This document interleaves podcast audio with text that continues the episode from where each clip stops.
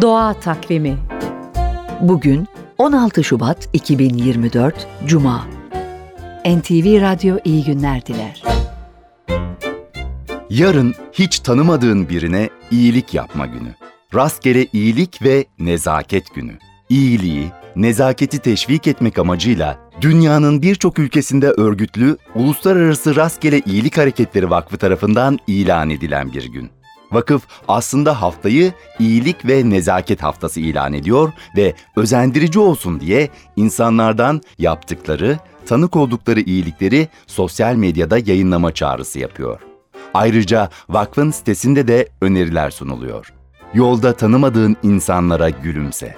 En iyi yaptığın yemeği pişir ve ihtiyacı olan biri ya da birilerine ikram et. Rastgele birisine iyi dileklerini yazdığın kartpostalı bir posta kutusuna bırak. Komşunun bahçesindeki bitkileri sulamayı, bahçeyi temizlemeyi teklif et. Kuşlar için uygun yerlere yiyecek bırak.